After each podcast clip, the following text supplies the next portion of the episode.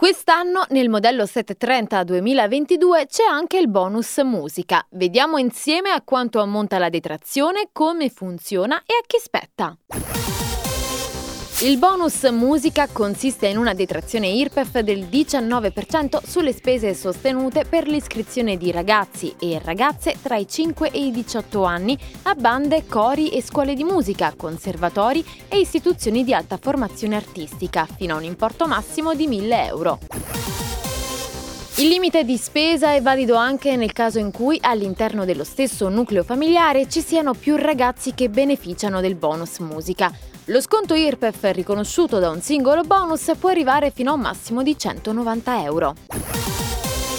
Per fruire della detrazione bisogna avere un reddito complessivo non superiore a trentaseimila euro ed effettuare i pagamenti solo attraverso strumenti tracciabili, come ad esempio versamento postale o carte di credito. Al prossimo flash!